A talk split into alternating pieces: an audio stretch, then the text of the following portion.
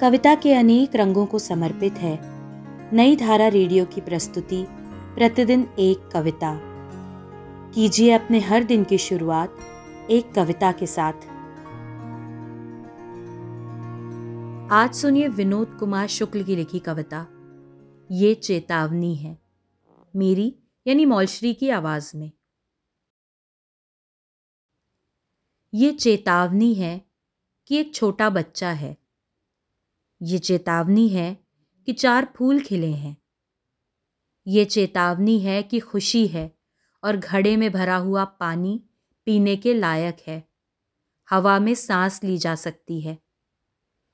ये चेतावनी है कि दुनिया है बची दुनिया में। मैं बचा हुआ, ये चेतावनी है। मैं बचा हुआ हूँ। किसी होने वाले युद्ध से जीवित बच निकलकर। मैं अपनी अहमियत से मरना चाहता हूँ। कि मरने के आखिरी क्षणों तक अनंत काल जीने की कामना करूँ कि चार फूल हैं और दुनिया है। आज की कविता को आप पॉडकास्ट के शो नोट्स में पढ़ सकते हैं।